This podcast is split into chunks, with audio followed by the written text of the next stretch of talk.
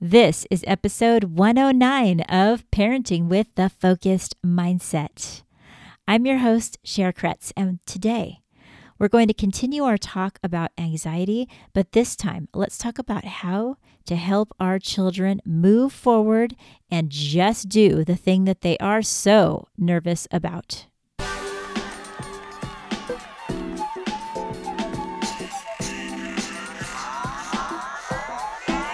Welcome to Parenting with the Focused Mindset. I'm your host, Cher Kretz. I'm a school counselor and a family mindset coach. I know that raising kids is quite the journey and doesn't always turn out as we planned. Here, we talk about the solution focused approach. We learn how to celebrate when things are going well and how to deal with the many challenges that families face. Don't forget to hit subscribe, download, follow so you don't miss any of the family oriented, solution focused content that I put out for you right here each and every week.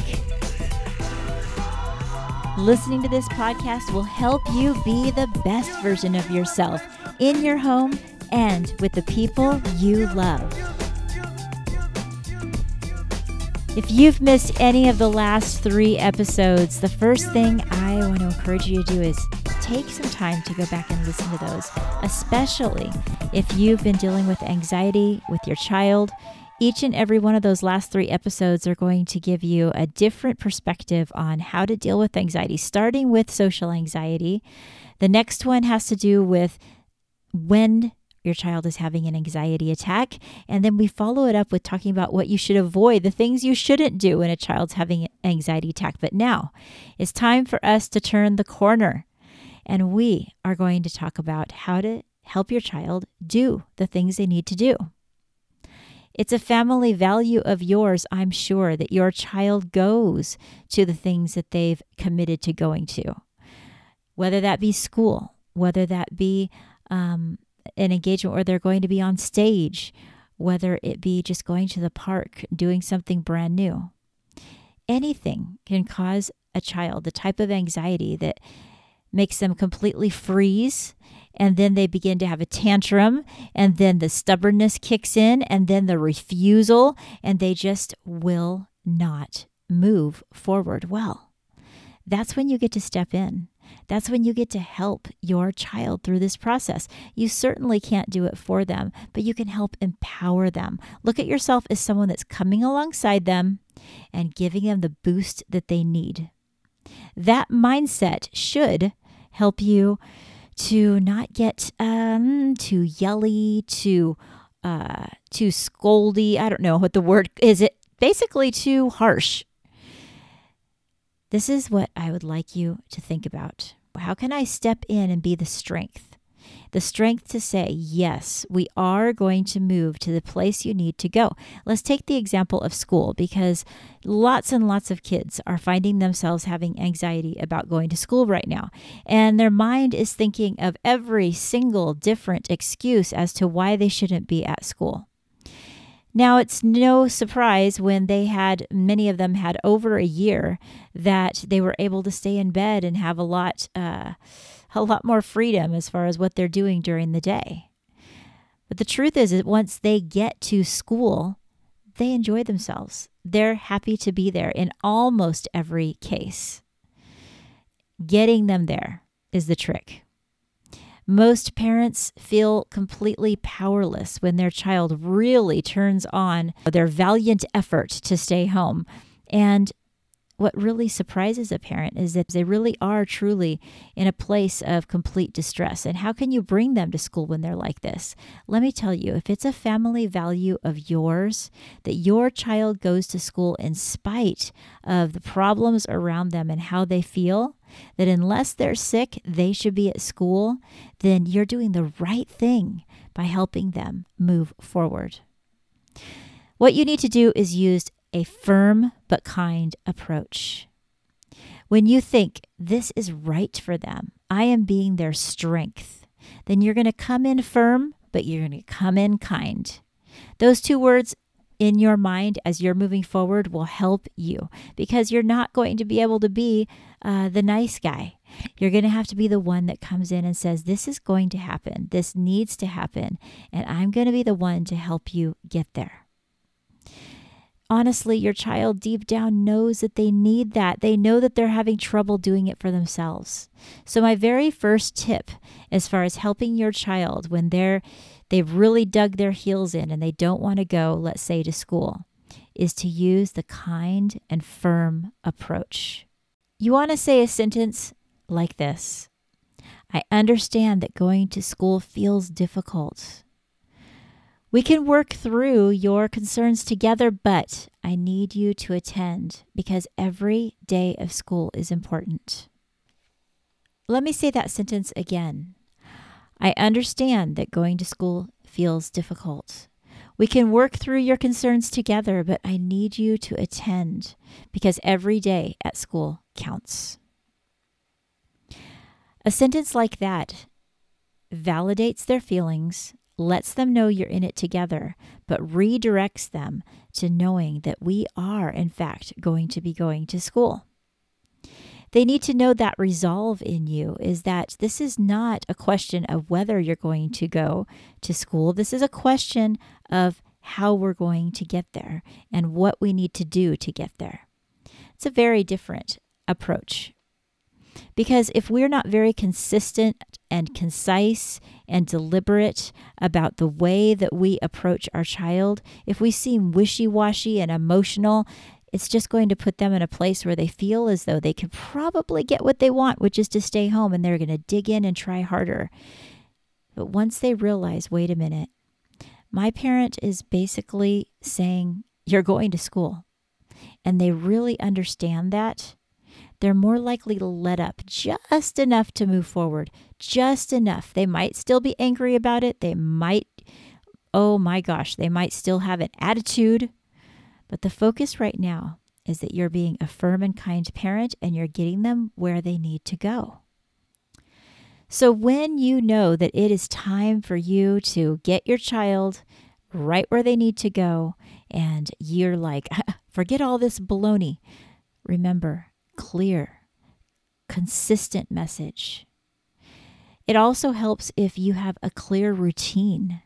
If your routine is very consistent and very deliberate, it's going to help you get through these times because rather than saying, Yes, we're going to school, yes, we're going to school, see, you can just say the next thing you're going to do.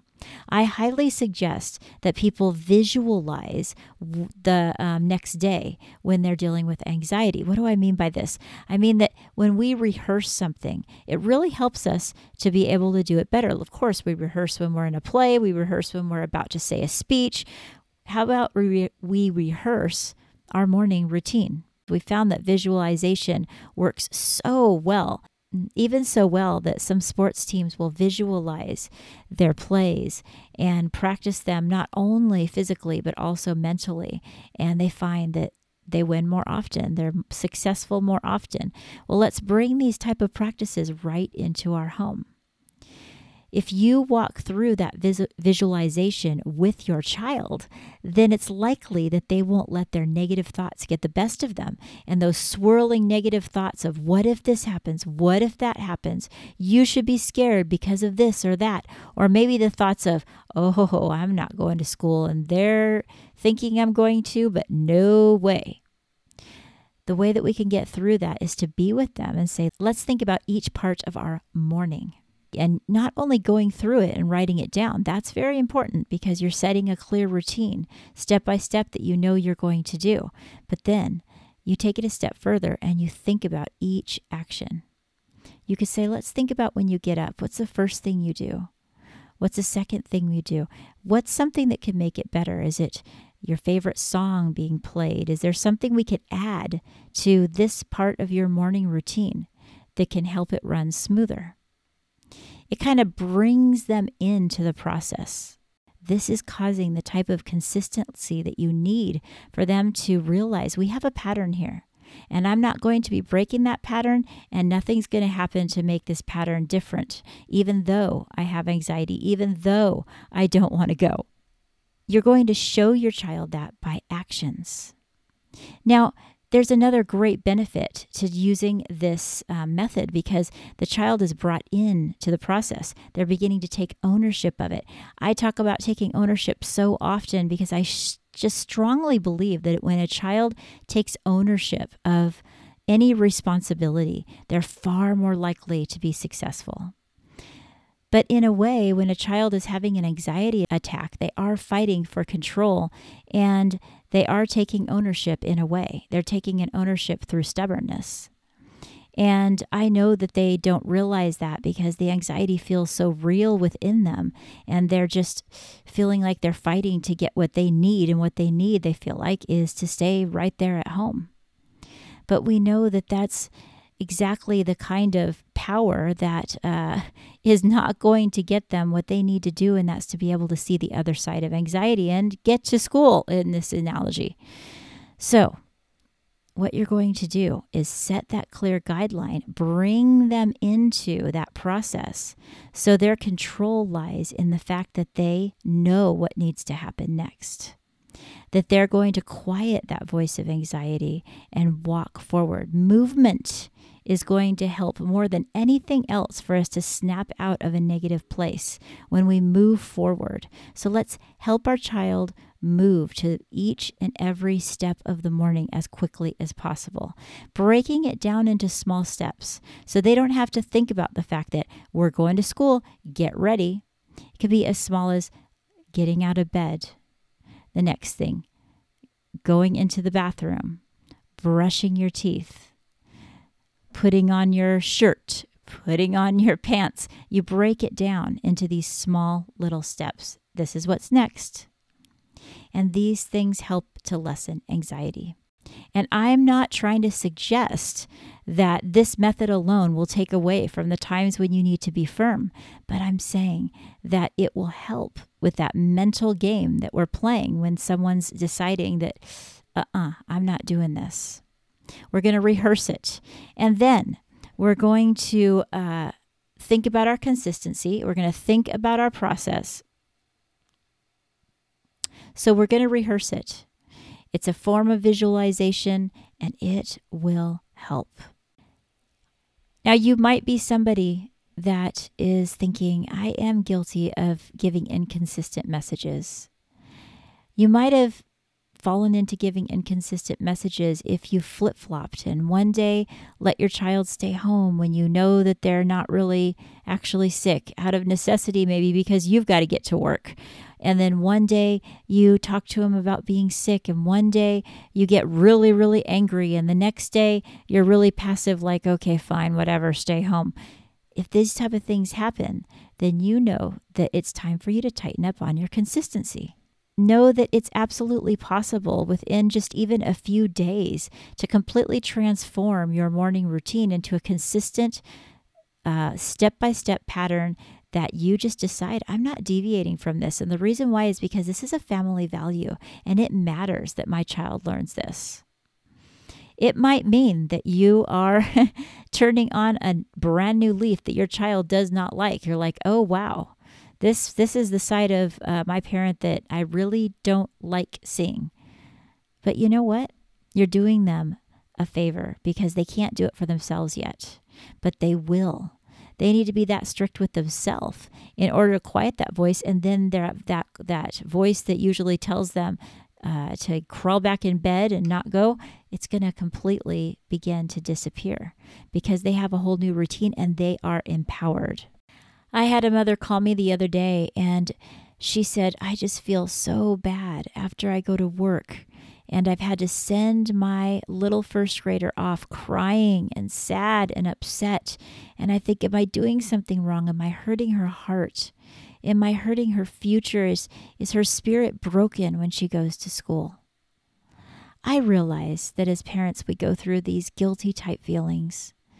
But please know that when you're standing up and being firm when they're not able to be and getting them to school, you're teaching them such a valuable lesson that they can do hard things, that they can follow through with responsibilities even when they're feeling upset. Now, that does not mean that you don't circle back and and talk to them about how they feel and um, be with them in that moment. Of course, that's an important part of your day as well. But you can just be very honest with them and say, I'm going to be firm right now and I'm going to make sure you get to school because I love you and I care about you being at school. And this is a value for our family. So, this is what is going to happen right now. And you can always follow that up, even if they're so upset and crying, and you've had to have the administrator come and hold their hand and bring them inside when they're so upset. Oh, I've seen so many of these children in this situation. But you can drive away from that scenario and say, I'm doing right by my child because this is something they do need to learn. It's important because if not, we might be in a situation where we're enabling and we are part of the problem. We don't want to admit it, but we kind of are because we're wanting to keep them right there with us. And it's our own emotion and our own fears that are feeding into the whole situation. So do a self check and think about where you're at. Are you on the side of being a little too firm? Are you on the side of being a little too passive? Whatever that is, adjust your method. Feel confident about the times when you need to help your child move forward and then do it consistently. Now, I did an episode, an episode three, that was uh, entitled They Say They Can't Do It, But They Can. That episode, still to this day, is the one that's the most listened to out of all of my episodes. And it's really because it's jam packed with information about how to help kids do things when they say they can't. I would love for you guys to go back and listen to that episode. I might even just uh, push it up to the front here for you guys so you can hear it once again because it has a great message about how to help your children in many situations to get to the other side of these these moments when they feel like they just can't do things. The thing is is they're really stuck. You have to look at a child who's saying I can't. I can't do it. I just can't and think, you know, the truth is they're stuck. And they need your help to unlock what's making them feel that way. I'm going to quickly let you know the steps of how to help a child get through these things that I outlined in that episode three. And you can go back and listen if you'd like to hear it in its entirety. But the steps that you need to take with your child is investigate what's going on with them, validate how they're feeling, activate a plan, and celebrate when they do it. You investigate so you're clear about what is going on. You validate because kids need to know that you hear and understand that they're going through a hard time. Then you activate a plan, which is a lot of what we're talking about right now. You make a plan the night before, you visualize it, and then you put it in action. And you do that with them, helping them take ownership of it. And then you celebrate when they do, even if it's the smallest little thing. You know what? Even if you had to be firm, when they get to school, say, This is amazing. You're here and you're going in. Whatever is worthy of being celebrated, find it and celebrate it because they're going to do more of it the next time and more of it until they have fully taken control of their uh, their responsibilities, the responsibilities of getting where they need to go, and the responsibilities of doing the things that they need to do. You could be talking about chores, you could be talking about just about any major activity that they can choose to say no about. They're going to start to move that to, well, maybe I really don't want to, but okay, I will anyway.